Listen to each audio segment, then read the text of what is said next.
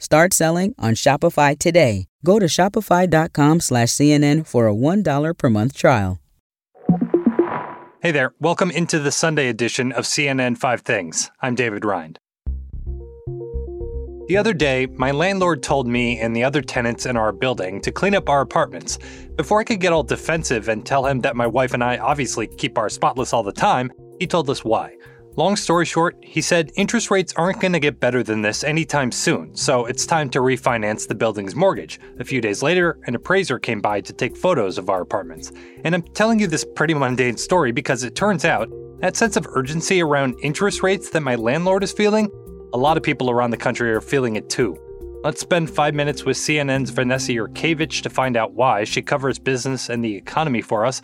Before we go any further, Vanessa, can you give me like an Econ 101 explainer on interest rates? Like, what are we talking about here? All right, Econ 101. Yeah. So if you want to borrow money for anything like a mortgage, a car, college, you'll be taking out a loan. And on those loans, there's an interest rate. So it's basically the price you pay to borrow money. And as interest rates rise, the price you pay on that loan goes up. Right. Okay. Good. So now we're all set there. So where do rates stand right now? Uh, are they low, high, or where does this moment fit into things? They are incredibly low right now. People say they're rock bottom, hmm. almost 0%. That's where the Federal Reserve has their rate set to. And it's been that way since March of 2020. And the Federal Reserve did that in order to encourage spending at the height of the pandemic and to try to stimulate the economy. The U.S. economy grew by 5.7% in 2021 the fastest pace since the Reagan administration. And what that helped do was encourage people to buy homes, to buy cars, and not have to worry that much about those high interest rates that may be on those loans. But then inflation kicked in. We started seeing everything going up. Grocery prices went up. Gallon of milk was $1.99. Now it's $2.79. The gas is bad. prices really high. Look, we knew that prices are high. We knew that prices are sticky, but this is a really big jump. We learned that, that caused supply chain issues, labor shortages, which meant that then everything became more expensive. So what we're seeing now is that the Federal Reserve is trying to cool down the economy, cool down those prices. Hmm. And the biggest tool they have is to raise interest rates. A strong jobs market gives the Fed more breathing room to raise interest rates to fight rising prices. Americans can expect to pay more interest soon on new car loans as well as mortgages. Goldman Sachs is saying that that will likely start to happen in March. It'll be maybe a few times this year at about a quarter of a percent. And what that'll do is make it less of an incentive for people to take out these loans, to open credit cards, which will then slow purchasing and slow this rising inflation that we're seeing right now. Okay, so these rates are they're going to go up. We know that. It's coming. What does that look like for the average person? What kind of impact could that have on, on someone's daily lives and their checkbook and their and their finances? What is this report right here? Okay, this is all of the debt that I currently have. So altogether, it's. Well, I went to Pennsylvania and I spoke to a woman named Jennifer Matarese. The student loans are fifty-eight thousand and twenty-eight dollars. She is eighty thousand dollars in debt wow. between her student loans, her car loans, and her credit card debt. I mean, that's that's significant. And what do you do for work? Oh, what don't I do for work? I work, work weekend nights at a factory that makes helmets. And then during the week, I do social media for dog camp.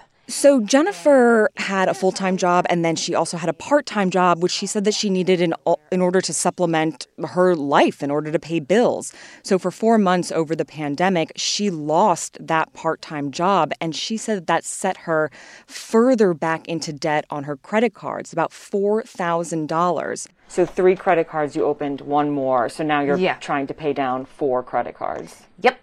So now she's been trying to catch up with those payments, and now the interest rates on those credit cards are also going to be going up. Mm. Also, on her student loans, I go to a really dark place. 58,000. That's the majority of her overall debt of 80,000. She's had a break these past 2 years. She hasn't right. had to pay into those student loans, but now when May comes, it's looming over me like a monster. Those payments are picking up again, and so are those interest rates. We did a little bit of math and we saw that her interest rate is actually $7 more a month than the payment on her loan. So her loan is about $170 a month. The interest rate alone is $177 a month. Oh, so she's not making any dents really in the Nope. principal, and, and that's not going to get any better when rates go up. No, I mean, she says that she's just looking at that number and she feels like it's just going to stand still forever. I, at this point, don't look forward to retiring. I don't look forward to getting a house. I just look forward to maybe sometime before I die, I might pay that off or pay part of it off. But with interest rates going up on that again, it's just, it just seems like every time I try to take a step forward, it's two steps back. And, you know, there's somebody shoving you two steps back. Oh, that's got to be so frustrating. And, and that's what I'm confused about because from the federal government, we've been hearing all these positive reports about the economy. They said the other day GDP grew faster at the fastest rate since the Reagan administration um, over last year. But yet in the country, I know you've been talking to folks like Jennifer and restaurant owners that have been have all this anxiety about interest rates and inflation and just making ends meet. So how, how do you square those two things at this moment uh, in the pandemic? Well, big picture, the economy is strong. Yeah, GDP is strong. But people, everyday Americans like you and I and Jennifer, we don't feel GDP every day. We feel what's happening hmm. with our wallets, with our bank accounts. So when Americans see gas prices go up, they see their spending at the grocery store go up. And now with these rates climbing, you're going to see your monthly bill go up. So you feel that immediately. What about your jobs? Did you get any raises along the way?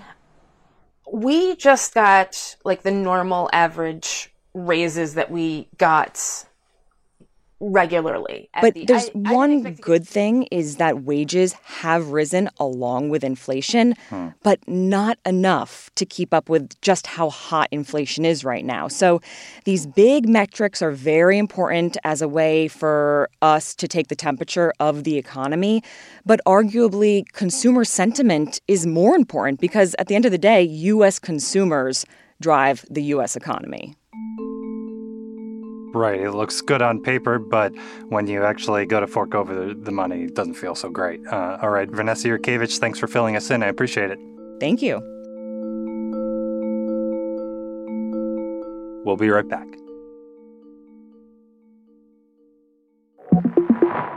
Welcome back. Here's something else happening this week. If you know me, you know I love movies, so I'll definitely be paying attention this Tuesday when the Academy Award nominations are announced. If you've been behind on your watch list, the nominations should at least give you a nice list of what to check out before the ceremony. The Oscars are now scheduled for March 27th after a month long delay. The Sunday edition of CNN 5 Things is produced by Paula Ortiz and me, David Rind. Our production manager is Matt Dempsey. Our senior producer is Mohammed Darwish. Our supervising producer is Greg Peppers. And the executive producer of CNN Audio is Megan Marcus. If you've been enjoying our show, there's a very easy thing you can do to help us out. Just leave us a rating and a review. It takes approximately one minute and it really helps other people discover the show. We really do appreciate it. Okay, go forth, have a good week. I'll talk to you later.